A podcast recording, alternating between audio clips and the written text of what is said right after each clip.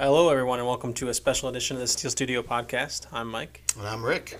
Um, we have a very special episode today dedicated to Mike Webster, one of the best Steelers to ever play the game. Yeah, growing up as a kid, he was one of my favorites. I got my 1976 Iron City here with number 52 right there, Mike Webster. He was uh, Iron Mike, heart and soul of the team, and uh, handed that ball off to Bradshaw many times. Four Yeah. Super Bowls. Yep, he was a leader known for um, helping Bradshaw quite a bit on the field, and you know he was instrumental in our Super Bowls from '74 to '79. Yeah, Hall of Famer. And uh, in fact, Bradshaw introduced him at the Hall of Fame. Yeah. And he was a man of few words. So we, you know, we went. To, I found his son Garrett, and uh, who was there and uh, part of his life, and we got the chance to interview him to find out a little bit about Mike and uh, what it was like to be a Steeler and what it was like to grow up as a pro football player's son. And uh, it's a good interview. Yeah, it is. Um, so I guess without further ado, we won't keep you waiting. Uh, here's our special edition of uh, Mike uh, Steel Studio with Mike Webster. One of the things he loved to do was during the cold weather days is come out in no sleeves. To him, that was intimidating to those guys that didn't like to be in the, in the cold weather.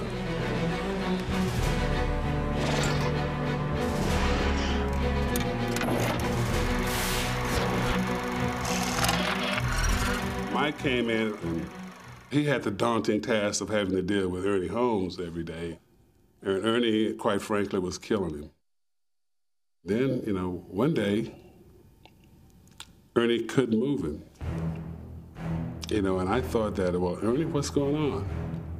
You know, he said, well, he's gotten a little stronger. You know, and Ernie went at him again, nothing happened. I said, oh, he's not that strong, let me have him. And I hit Mike, tried to throw him, nothing happened. From the practice field battles with his steel curtain teammates, center Mike Webster was forged into a four time Super Bowl champion and the anchor of Pittsburgh's offensive line. Mike has played more games uh, than anyone in Steeler history and more consecutive games than anyone in Steeler history. In a tough position, being in the middle of the line where when he's always getting contact. When I think about Mike, I see them breaking the huddle. Mike runs up to the vault. He always does that. He's huffing and puffing, he's blowing.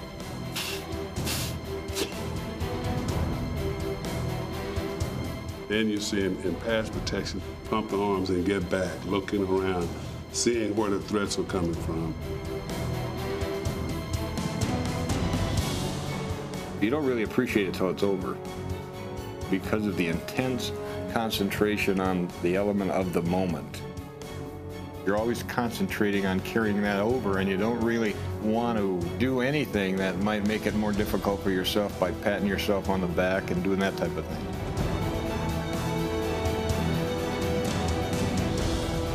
Mike knew who to block, when to block, who to help. I think Mike even called plays at times, helping the quarterback. I said, give me a winner. Give me somebody I can count on. Somebody that'll tell me, Terry, no, don't run this play. Mike did. Somebody help me get the team in line. Mike did it. Mike controlled it. We needed him. We used him. We leaned on him. He was our strength. Let me put my hands on the Mike Webster's butt just one more time.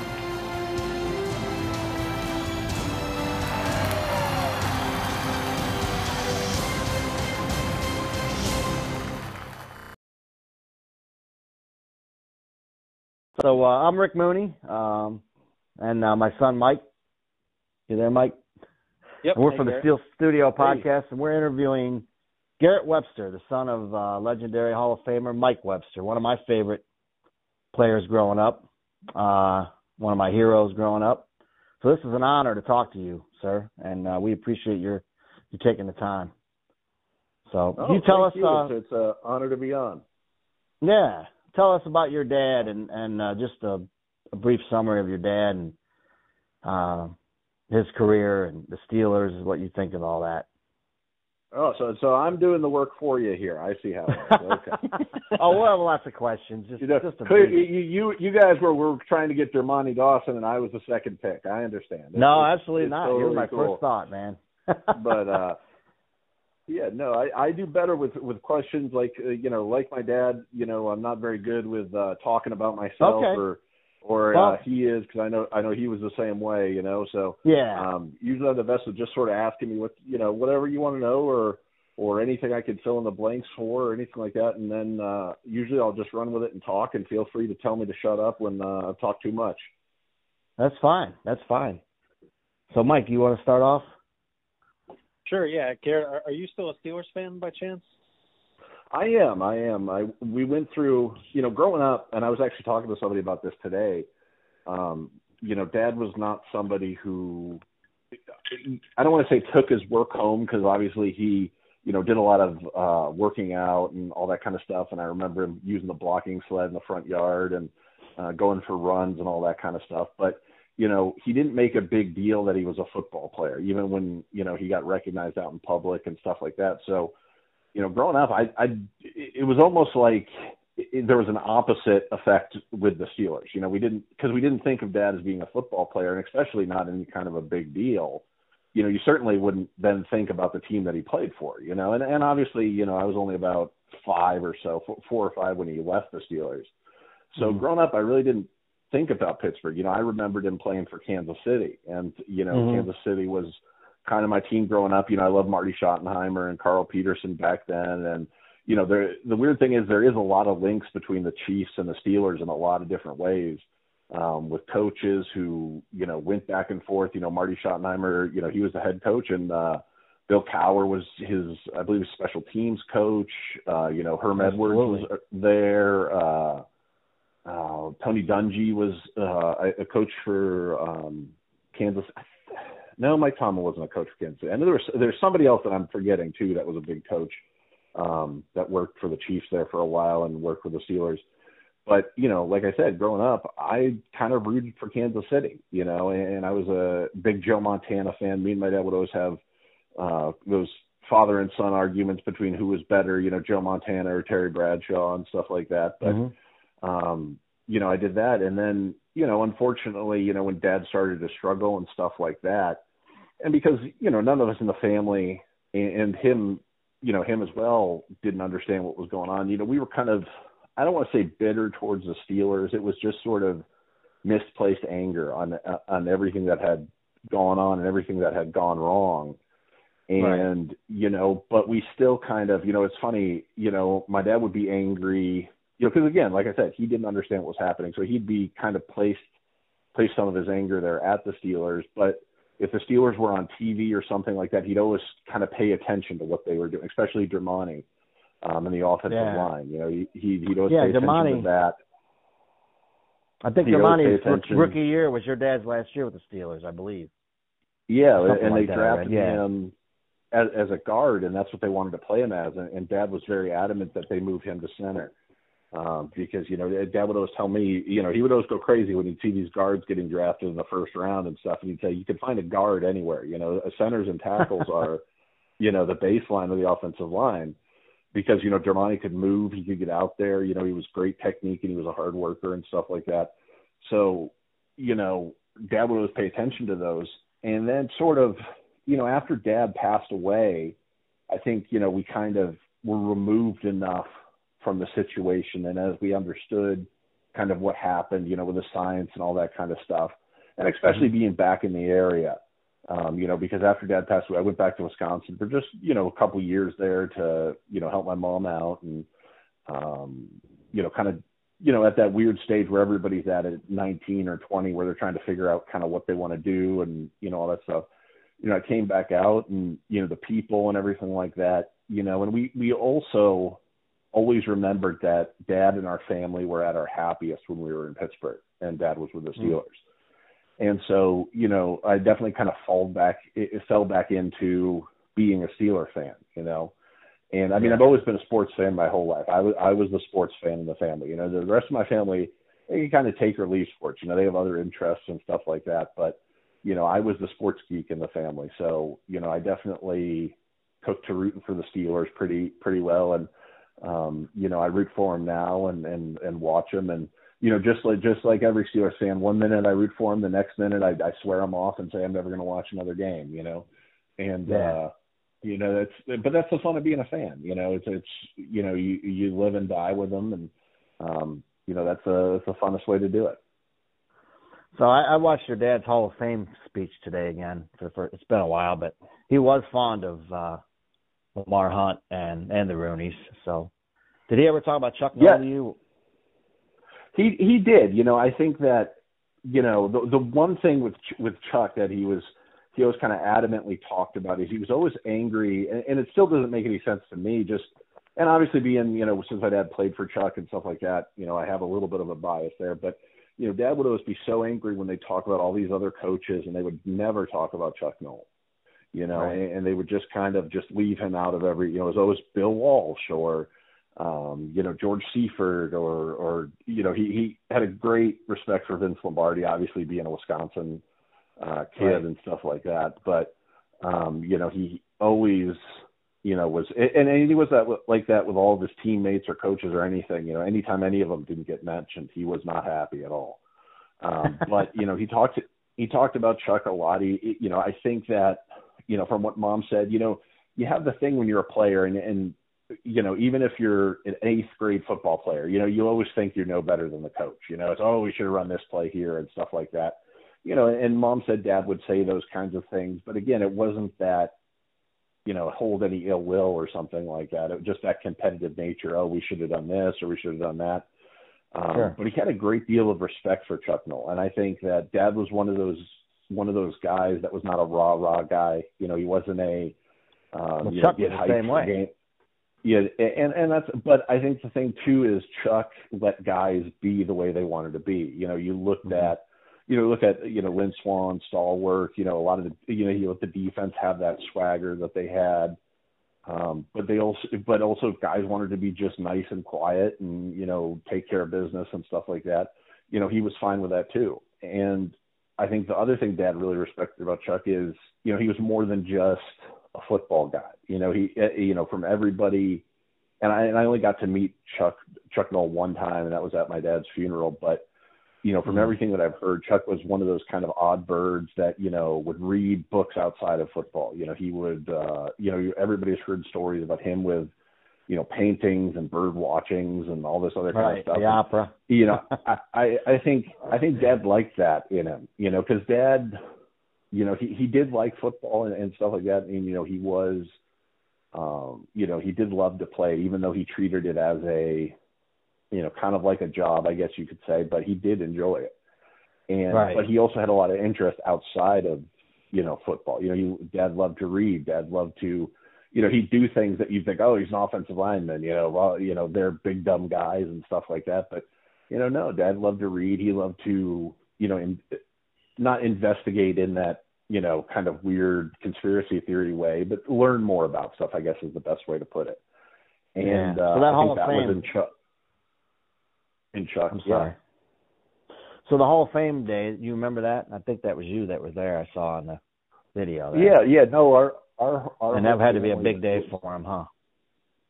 Well, it was. It was, you know, obviously, you know, dad got in a second year of eligibility, which was something that, you know, he was always kind of a little, little upset about. You know, it was one of the few times I ever remember him uh, showing some kind of, I don't want to say, because I don't think it was ego. I think everybody would agree that he should have got in his first time, but, you know, he, you know, was a little, little hurt by that, I think.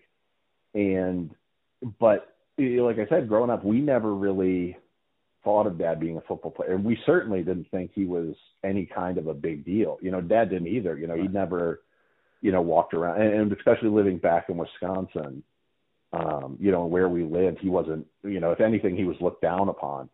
Um, so when we came out to that, not just for me, but, you know, it was the last time I can really remember, you know, not just the immediate family of me and my brothers and sisters and dad and stuff like that, but, you know, all of the extended family too Mm-hmm. were there. And I think it was the first time, at least for me personally, I can say that I realized my dad was, you know, a, a famous player, I guess, for lack of a better term.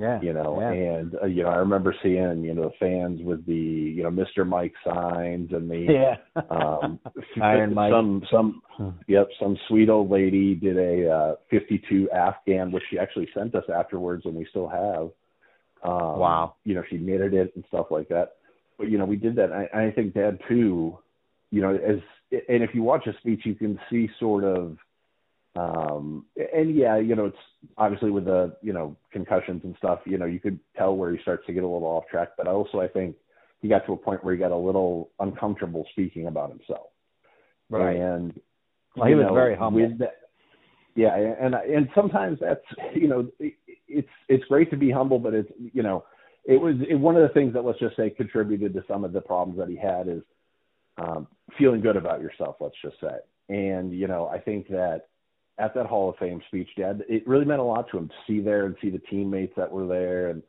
um, you know see the fans and stuff like that, and, and be able to share that with us as you know as his kids and stuff like that you know, it's something that, you know, I think he really did treasure. You know, he, he really did like. I, I remember he really loved the fact that when he got in the Hall of Fame, you know, I I think they still do this. I don't know if they do or not, but you know, they flew you out to Hawaii and they put you up in a hotel and you got to stay like a week in Hawaii and stuff. And I remember Wow. my dad being just so excited about that for you know take his kids on a vacation. You know, yeah. um, but yeah, no, I, I remember that whole time and it being, you know, him. Obviously, there, that was really where things started to come to light with the difficulties my dad was having was around that time with the Hall of Fame. hmm But he still Yeah. greatly, you know, enjoyed. I guess you could say that last, um, last sort of touch with, you know, his, his old career. Let's just say. Were he and uh, Terry Bradshaw pretty tight?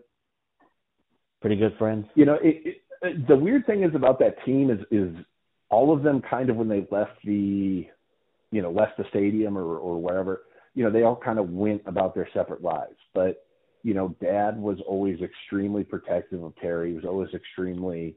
Uh, Mom would say that you know if if you had to say a best friend Dad had on the team, um, you know, it was until you know obviously you got some more characters on the offensive line like uh, Steve Courson and Tunch and all that kind of stuff, but you know, Terry was somebody dad, you know, really looked after and really took that to heart to to help him and to be somebody that um Terry could lean on. I think Terry needed that too at that time. You know, he, he you know, he did struggle there for a few years and and you know, if you want to make one criticism of Chuck Noll, I, you could probably say, and I think he's even admitted it, you know, in, in some interviews I saw before his passing, is you know, maybe was a little bit too hard on Terry, you know, at the start of his career and you know dad taught terry how to read plays you know give him somebody to you know if there was a play call or something like that to you know help him with that kind of stuff and you know terry you know really respected that and cared about him and i, I think that it was mutual between the two of them and you know that that carried all the you know all the way through dad's life. I mean i remember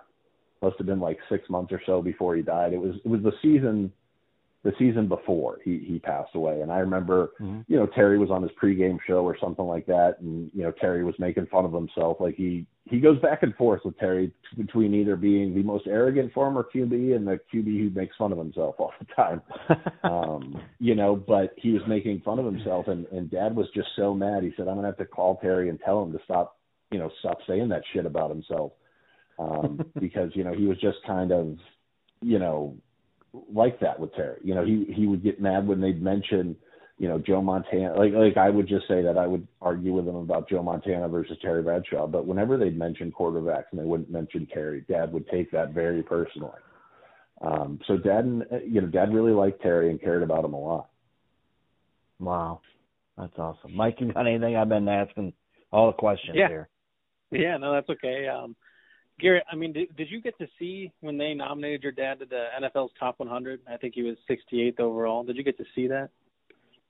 I, I did. I, I had no idea about it, and then uh, you know, they, somebody sent me the YouTube clip that was, you know, I, I can't remember how many years ago that was, um, you know, but I did see that, and and that was surprising because you know, if you go back and you look from, um, you know, pretty much when my dad retired in '91 up until probably 2005 or 2007, you know, dad really wasn't included in in anything when it came to, you know, those alt you know he would be from of course it, it's a different day and age back then you know it's not like now where every season they do a you know top Right. 100 this or you know 75 highlight videos and stuff. You know, back then it was back then you got the year-end highlights of your team, and it was a usually a 30 to 45 minute cassette tape, and that was it. You know, that was that was the end of the season highlight reel.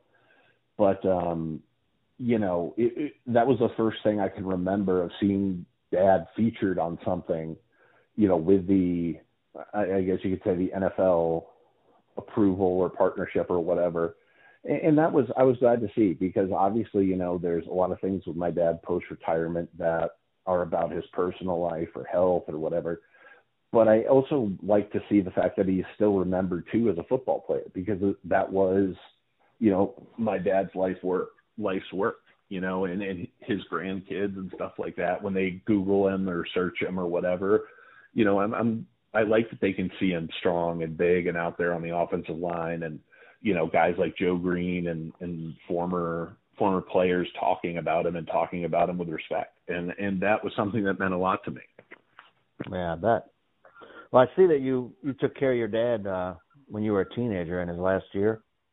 Is that I think well, you Uh, moved last- back to Pittsburgh? Yeah, last, yeah, I moved. I, I moved back. Uh, moved well, not back, but I guess you could say back out to Pittsburgh uh, between my uh, freshman and sophomore year. Um, so I lived with my dad for pretty much the last three years um, of his life there, and uh, yeah. you know that was you know unfortunately, obviously, you know he passed away, but you know I, I think you know every every boy wants to spend time with their dad and learn learn things and you know kind of have that you know growing up time and that alone time with them and stuff like that and Right. um yeah it, i i don't want to say i took care you know took care of him because you know it's not like i was he was an invalid or something like that Right, right. um you know but it, yeah i mean sure i had to remind him of stuff and everything like that but you know it was like living with my best friend and you know that was still you know one of the happiest times of my life despite how difficult things were at the time um you know getting to spend that time with my dad and stuff like that and i treasure those memories greatly Well, I think that was honorable and and awesome. So it sounds like your dad Mhm. was a to you guys was a dad first, which is all you can ask. Oh yeah, for. no, it was you know that you know that was that was his you know his thing. You know he you know mom would say that's you know what he loved is he loved to be a dad. You know and and he that's something you know that he definitely passed down to us kids. You know and stuff like that and the importance of of family and treating people with respect and understanding and hearing them out and talking to them and you know stuff like that and you know, there's a lot of great lessons that I learned from my dad. Just like you know, every you know, whether they mean to it or mean to or not, you know, every son or, or daughter takes lessons from their their parents, and you know, they sometimes you don't recognize it at the time. And and there's been a lot of things since my dad's passed away where I now realize, oh, that's what he was trying to tell me, or that's what he was trying Yep. to, what I think they call it, impart on me. And uh, Absolutely. you know, it just makes me treasure those times in my relationship with him even more. Well, we appreciate your time, and uh, we'll let you get back to your uh, your game or whatever you're Yeah. doing.